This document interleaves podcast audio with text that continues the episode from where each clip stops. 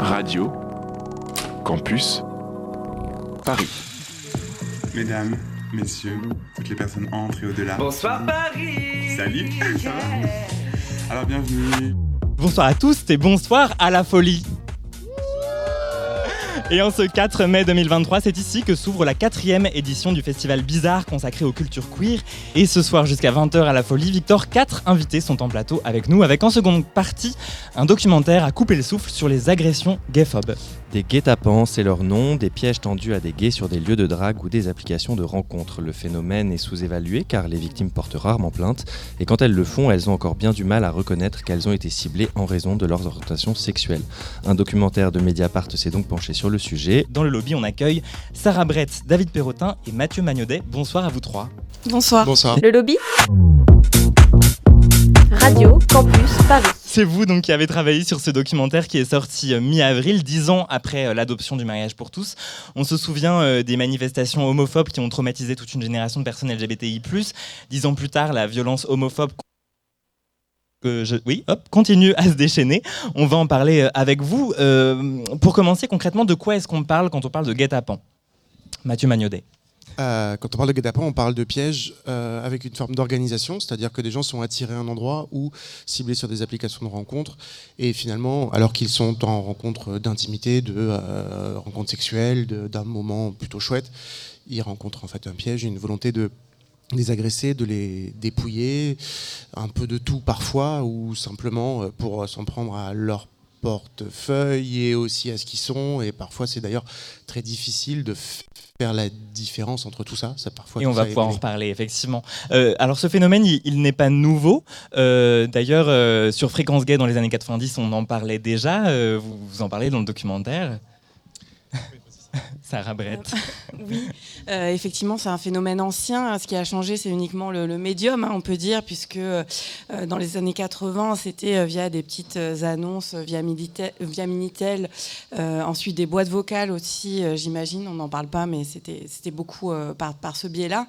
Et, euh, et ce qu'on voit, c'est qu'il y a une époque, on a un, un, un policier qui, euh, qui témoigne un documentaire, qui est un ancien euh, chef de la brigade criminelle. Frédéric Péchenard, si je Voilà, dis, absolument. Voilà. Et, euh, et qui explique qu'à une, à une époque, ils avaient euh, quasiment un meurtre, euh, un meurtre par semaine d'un homme homosexuel piégé euh, via, via ces, ce modus operandi, et euh, à tel point qu'ils s'étaient rendus euh, sur Fréquences Gay pour lancer un petit peu des messages de...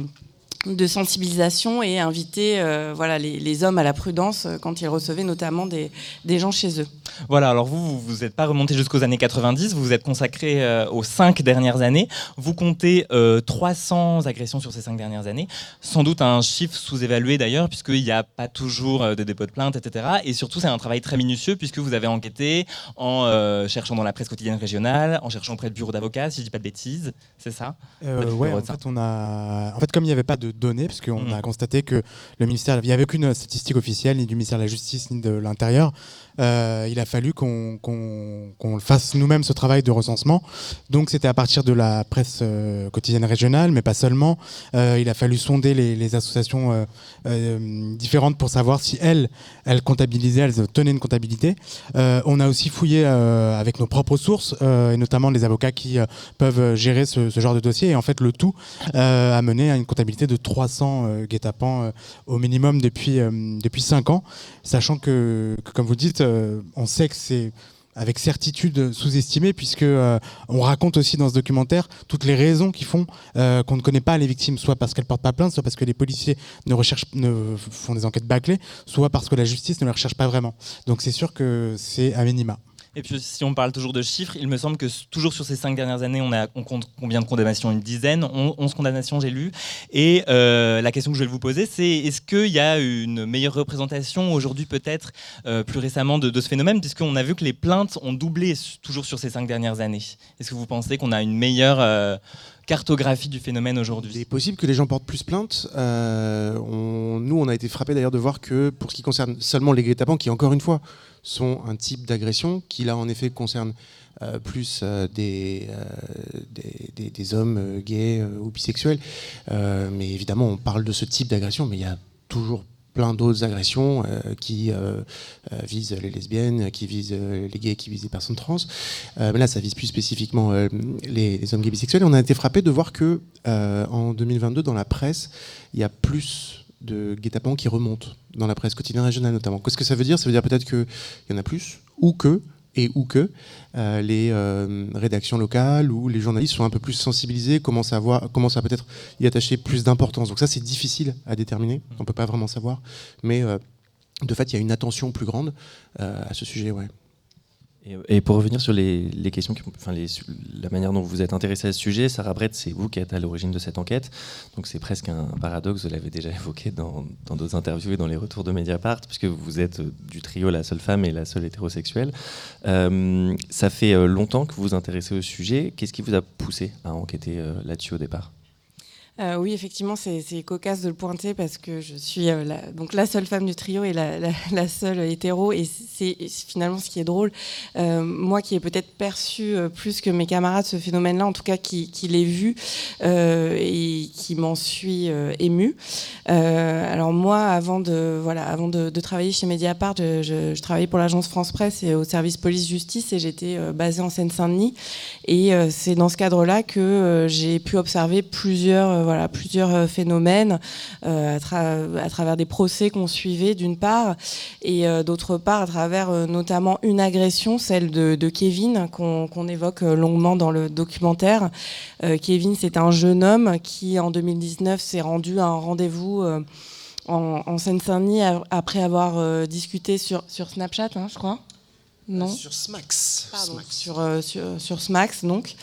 Euh, avec, euh, pendant plusieurs jours, voilà, il avait discuté pendant plusieurs jours avec un jeune homme. Ils finissent par se donner rendez-vous.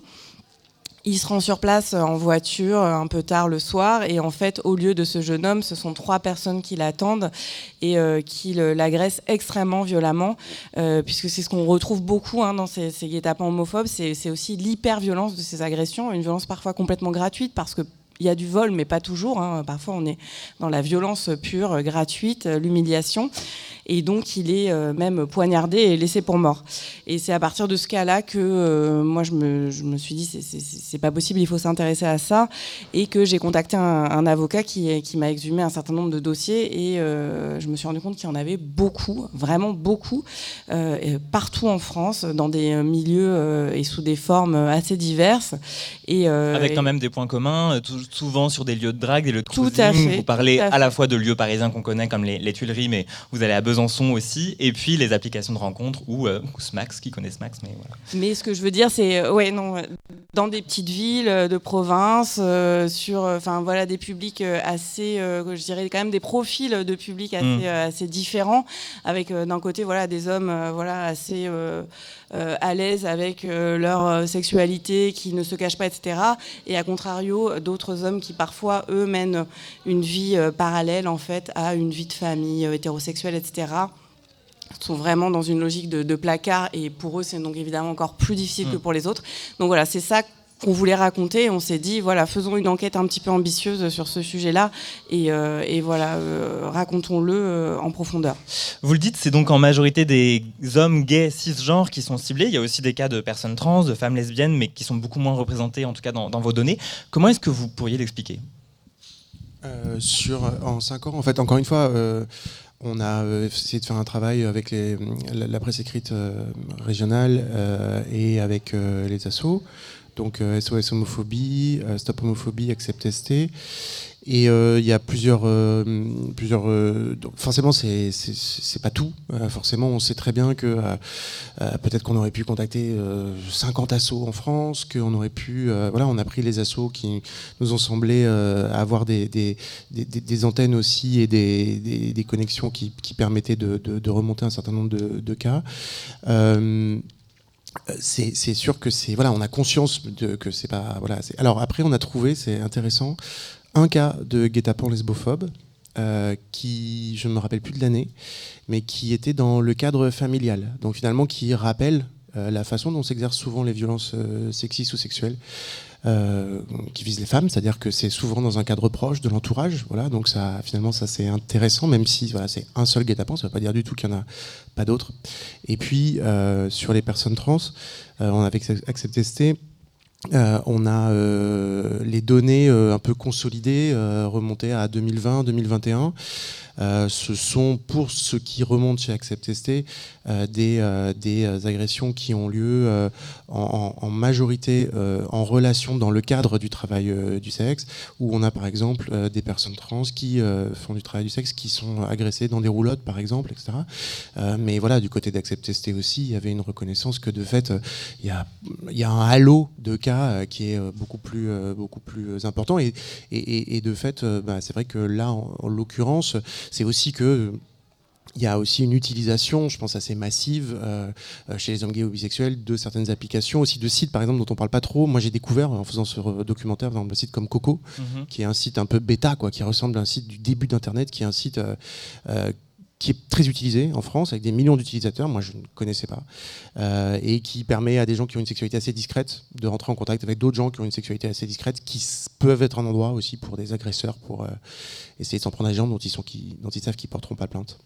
Euh, un des témoignages qui est assez, euh, assez fort dans, dans, dans le, le, le, le documentaire, donc Guet-apens, des crimes invisibles, c'est celui de, de Pierre, euh, qui a été victime d'un, d'un guet-apens à, à Paris, un, un guet-apens donc totalement homophobe, et pourtant la circonstance aggravante de l'homophobie n'a pas été retenue. C'est assez révélateur des, des défaillances du système judiciaire en la matière. David Perrotin, là-dessus. Euh, oui, alors c'est ce qu'on racontait, ce qu'on a découvert dans pas mal de dossiers, c'est euh, bah, sur le papier, vous avez une circonstance aggravante depuis deux mille quatre qui permet de, euh, d'aggraver les peines en cas de, de, de, de, d'homophobie. Euh, et en fait, ce qu'on constate, c'est que cette euh, circonstance, elle est soit occultée dès le départ, c'est-à-dire qu'en gros, on ne va même pas, euh, dès, la, dès la prise de plainte, on ne va pas euh, euh, caractériser cette... Euh, supposé au début homophobique, il faut prouver. Euh, et puis après, on voit qu'on euh, ne va pas chercher les preuves pour, euh, pour la caractériser. Et euh, souvent, même euh, lors des, des audiences et du procès, ce n'est même pas soulevé. Dans, dans le cas de Pierre, euh, ce, qui est, ce qui est intéressant, c'est qu'on euh, a euh, un des agresseurs qu'on, euh, qu'on interroge dans le, dans le documentaire. Euh, l'homophobie est, est évidente, euh, il enchaîne euh, des préjugés, des clichés homophobes, il fait partie euh, des, des, voilà, des gens qui, euh, qui ont agressé euh, Pierre, ou en tout cas de cette équipe-là, et en fait ce qui nous le dit à nous, qui paraît évident, et ce qui à mon avis paraîtra évident à ceux qui regardent le documentaire, euh, ne l'a pas été pour, euh, pour la justice et la police, puisque euh, ça a été complètement occulté. Et en fait, c'est ce qu'on voit dans beaucoup de dossiers, c'est à quel point c'est une bataille aujourd'hui euh, de faire reconnaître la circonstance aggravante. Et alors, lors des procès, quand il y en a, il y a des arguments qui peuvent être mis en avant, comme l'homosexualité de l'agresseur qui, euh, du coup, euh, justifierait sa violence, ou alors euh, des, des arguments aussi qu'on, qu'on connaît, euh, comme la gay panic defense. Vous, euh, Thelma Desta, en tant que personne trans, j'imagine que ça vous parle directement. Oui, bah justement, j'y pensais euh, pendant que, que vous répondiez. Euh, y a une espèce de, de, de paradoxe, quoi, entre le fait de ne pas vouloir reconnaître euh, la circonstance aggravante de l'homosexualité et, dans plein de pays, d'utiliser euh, l'homosexualité de la personne pour justement euh, constituer une circonstance euh, euh, euh, atténuante des faits pour l'agresseur. Enfin, il y a quelque chose qui est complètement euh, lunaire, en fait, dans ce, dans ce paradoxe-là. Et oui, effectivement, c'est une notion qui s'applique aussi aux personnes trans. Donc l'idée que, euh, que voilà, la personne euh, aurait été euh, surprise euh, par l'homosexualité ou la transidentité de la personne en face, et que du coup ça justifierait quelque part les violences. Nous retrouvons Mathieu Magnaudeix, Sarah Brethes et David Perrotin qui co-réalisent Guet-apens, des crimes invisibles, un documentaire de soixante-cinq minutes produit euh, par Mediapart et consacré aux pièges violents tendus en grande majorité à des hommes gays. Victor. Oui, et vous l'évoquiez euh, tout à l'heure dans ce documentaire, vous donnez la parole à deux, ag- deux agresseurs. Euh, déjà, pourquoi, euh, pourquoi avoir fait ce, ce choix qui sur le papier pouvait être clivant? Euh, ouais, effectivement, on s'est, on s'est posé la question, mais quand on a voulu euh, voilà, euh, faire ce documentaire, essayer de comprendre un petit peu ce phénomène dans son ensemble, on s'est dit que c'était assez indispensable d'aller euh, interroger des agresseurs pour essayer un petit peu de remonter à, à l'origine de, de cette mécanique euh, homophobe, violente... Euh, Euh, voilà, comprendre un petit peu ce qu'il y a dans la tête des agresseurs. Euh, et euh, effectivement, on, on a jugé que, c'est, que le, les, les réponses n'étaient pas inintéressantes. On a deux profils très différents. On a euh, voilà, deux, deux jeunes hommes. Euh, un, euh, alors voilà, le problème, j'ouvre une petite parenthèse, c'est un petit peu le problème des délais de justice. C'est-à-dire que là, on a interviewé un agresseur au moment de son procès euh, qui a aujourd'hui dix-neuf ans et il était jugé pour des faits commis quand il avait quinze ans. Euh, donc évidemment, on peut quand même se poser la question de, de, la, de, la, voilà, de, de, la, de la pertinence d'un procès quatre ans euh, après les faits. Et euh, ce qui était intéressant, c'est que lui, il avait vraiment complètement euh, évolué, dans, dans, voilà, dans, complètement cheminé euh, là-dessus. Et, euh, et je pense qu'il est dans une... Euh, Voilà, dans une démarche de, de, voilà, de, de, de, de, de pénitence euh, sincère et d'incompréhension des, des, des gestes qu'il a, qu'il a pu commettre à l'époque. Et d'autant plus que, si je ne dis pas de bêtises, dans le procès, ils sont neuf et c'est oui. le seul qui reconnaît le caractère homophobe de l'agression. Absolument. Et c'est le seul qui présente des regrets. Exactement. Et, euh, et des regrets, pour le coup, vraiment sincères. Et donc, il explique euh, effectivement de quoi était fait son quotidien. Alors, c'est un quotidien de petite délinquance. Hein, c'est ce qu'on retrouve beaucoup dans, dans, dans les profils de ces agresseurs-là. Euh, voilà, avec euh, des trafics, des violences un peu en tout genre.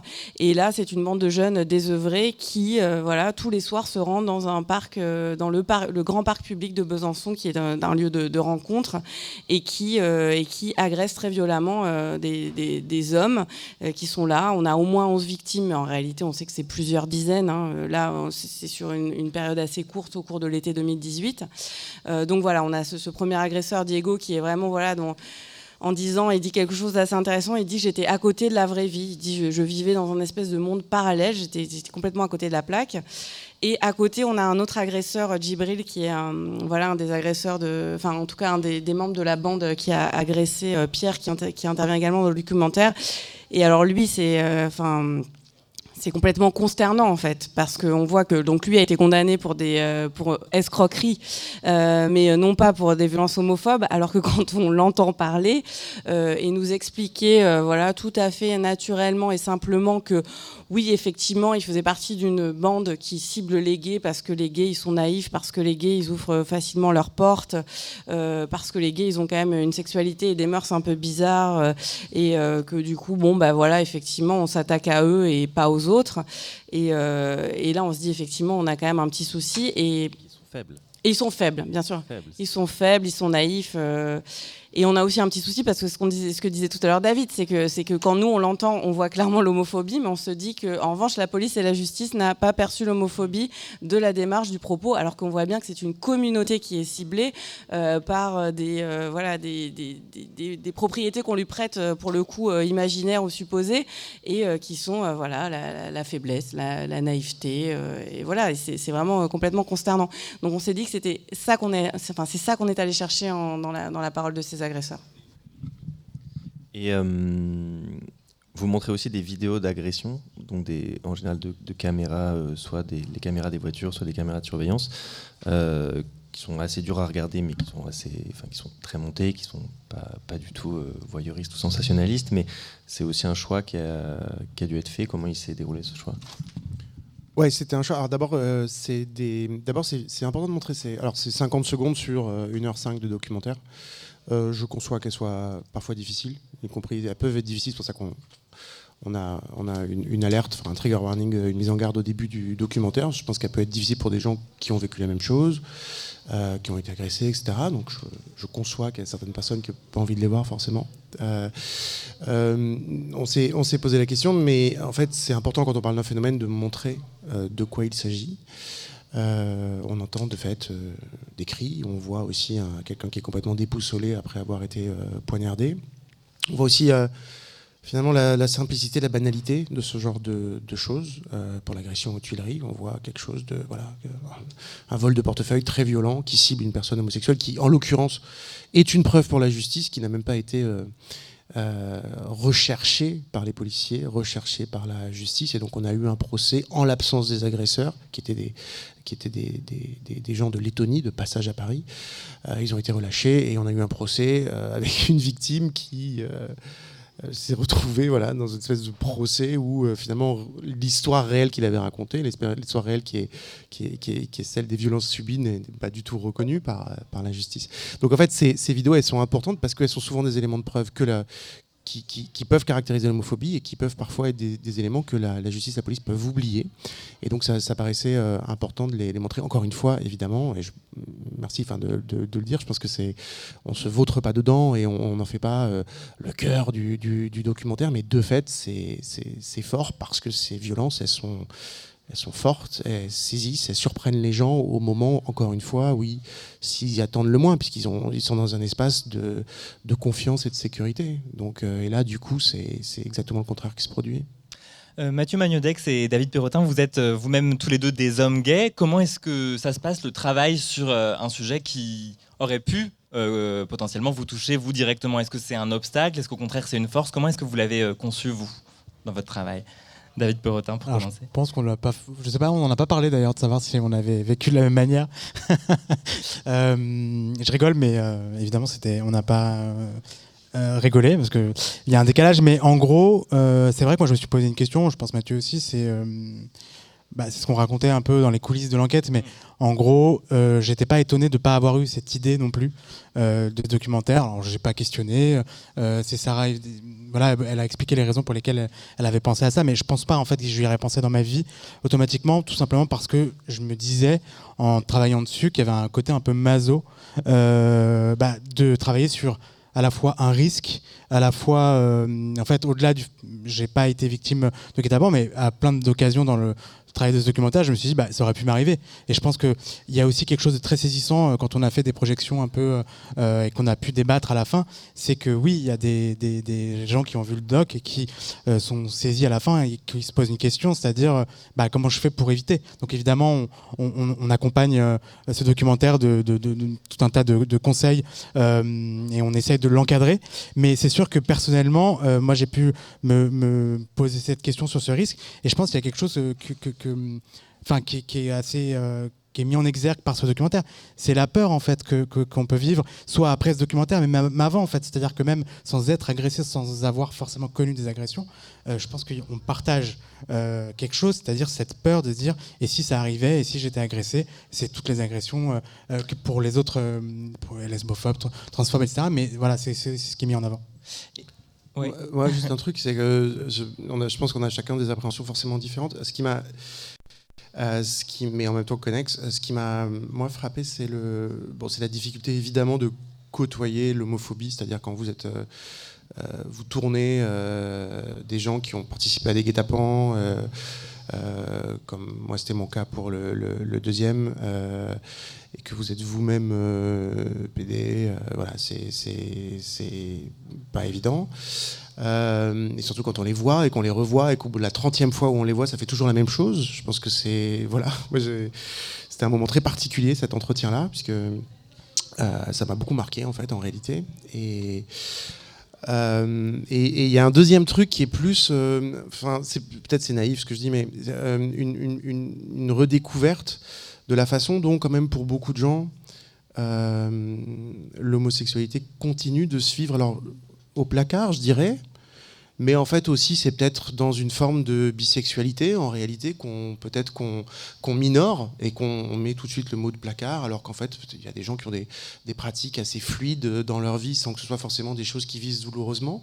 Et, et moi, j'étais frappé par euh, le fait que beaucoup de victimes, euh, soit qu'on a interrogé, soit qu'on voulait interroger, mais qui ne voulaient pas témoigner, étaient, euh, étaient dans cette situation-là. Donc ça, ça, et comme ça se passe dans plein d'endroits, euh, partout en France, ça redessine un peu, je trouve, un peu une cartographie de l'homosexualité vécue, Euh, dans, ces, dans des pratiques différentes et dans des, dans des lieux différents. Et c'est assez intéressant de voir ça, parce que en fait, je pense que ça, là, c'est plus un enjeu communautaire. Du coup, c'est, ça pose la question de quand on, on parle de nos communautés, de de, de, de pas non plus oublier euh, ces gens-là, même si pour beaucoup, ils veulent pas se dire membres de la communauté euh, et peut-être rejettent même cette idée. Mais je trouve que c'est intéressant dans nos discours, en tout cas, de, d'arriver à, à intégrer euh, cette réalité-là de, des homosexualités euh, en France. En, en tout cas, votre travail il pose aussi la question du traitement médiatique de ces affaires, puisque vous révélez quelque chose de, de systémique, euh, là où c'est souvent traité dans la presse quotidienne régionale, euh, dont, sur laquelle vous êtes beaucoup euh, reposé pour cette enquête, comme euh, des faits divers. Et euh, Thelma Desta, j'ai envie de me, de me tourner vers vous et, au, et vers le, le journaliste et militant trans que, ce que, vous, ce que, que, que vous êtes, puisque ce qui est décrit ici pour les hommes gays, c'est particulièrement vrai pour les personnes trans. On peut euh, penser euh, euh, au traitement médiatique des meurtres de, de, de gens comme Vanessa Campos ou Jessica. Il y a des choses qui se recoupent aussi à ce niveau-là. Ouais, bah déjà il y, y a quelque chose qui m'avait énormément marqué, donc je, je, je vais revenir euh, à votre question ensuite, mais euh, pendant que j'avais, enfin, le visionnage de documentaire euh, que j'ai eu la chance de voir du coup en avant-première, euh, c'est euh, l'obsession totale, et je pense que là on peut faire un lien du coup euh, avec euh, les, les agressions euh, anti-trans euh, notamment, euh, sur euh, oui le, l'obsession des agresseurs pour leurs victimes en fait, où il y a, y a des chiffres qui sont donnés dans le documentaire euh, d'hommes qui passaient jusqu'à dix heures par jour, qui avaient cinquante victimes en même temps, euh, euh, et, et je trouve que ça interroge énormément sur euh, Enfin, ce, ce degré quoi, d'obsession euh, que, qu'on retrouve aussi particulièrement dans, euh, euh, ouais, le, le, si on parle de traitement médiatique euh, de manière globale des, des, des enjeux trans, où euh, les, les militantes anti-trans, par exemple, euh, vont, avoir, vont se lever anti-trans, vont dormir anti-trans. Enfin, il y a vraiment quelque chose de l'ordre de l'obsession qui, moi, m'interroge énormément sur... Euh, enfin, qui m'interroge tout court, en fait. Je pense que j'aimerais bien vous entendre euh, là-dessus, euh, sur... Euh, sur ces, ces dynamiques euh, qui, qui sont très très frappantes, enfin moi en tout cas qui m'ont frappé pendant le visionnage. Très rapidement si, si c'est possible. Désolée, j'ai vraiment rajouté une...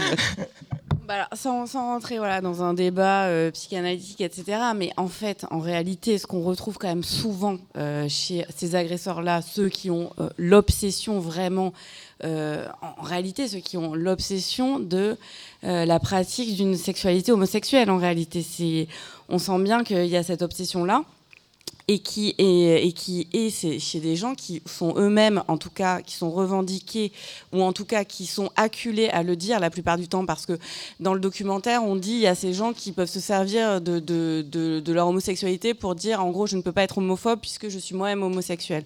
Mais ce qu'on voit en réalité dans la plupart des dossiers, c'est qu'on a des agresseurs qui ont des pratiques homosexuelles mais qui sont cachées.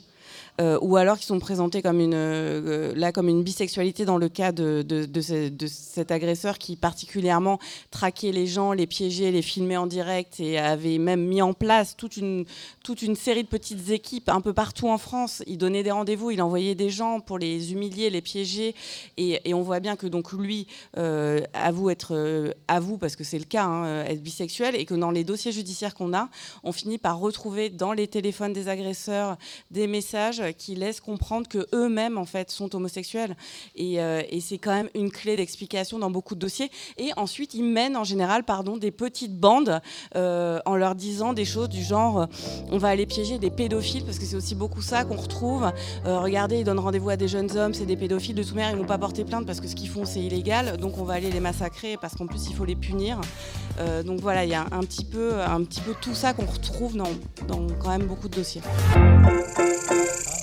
Radio Campus Paris.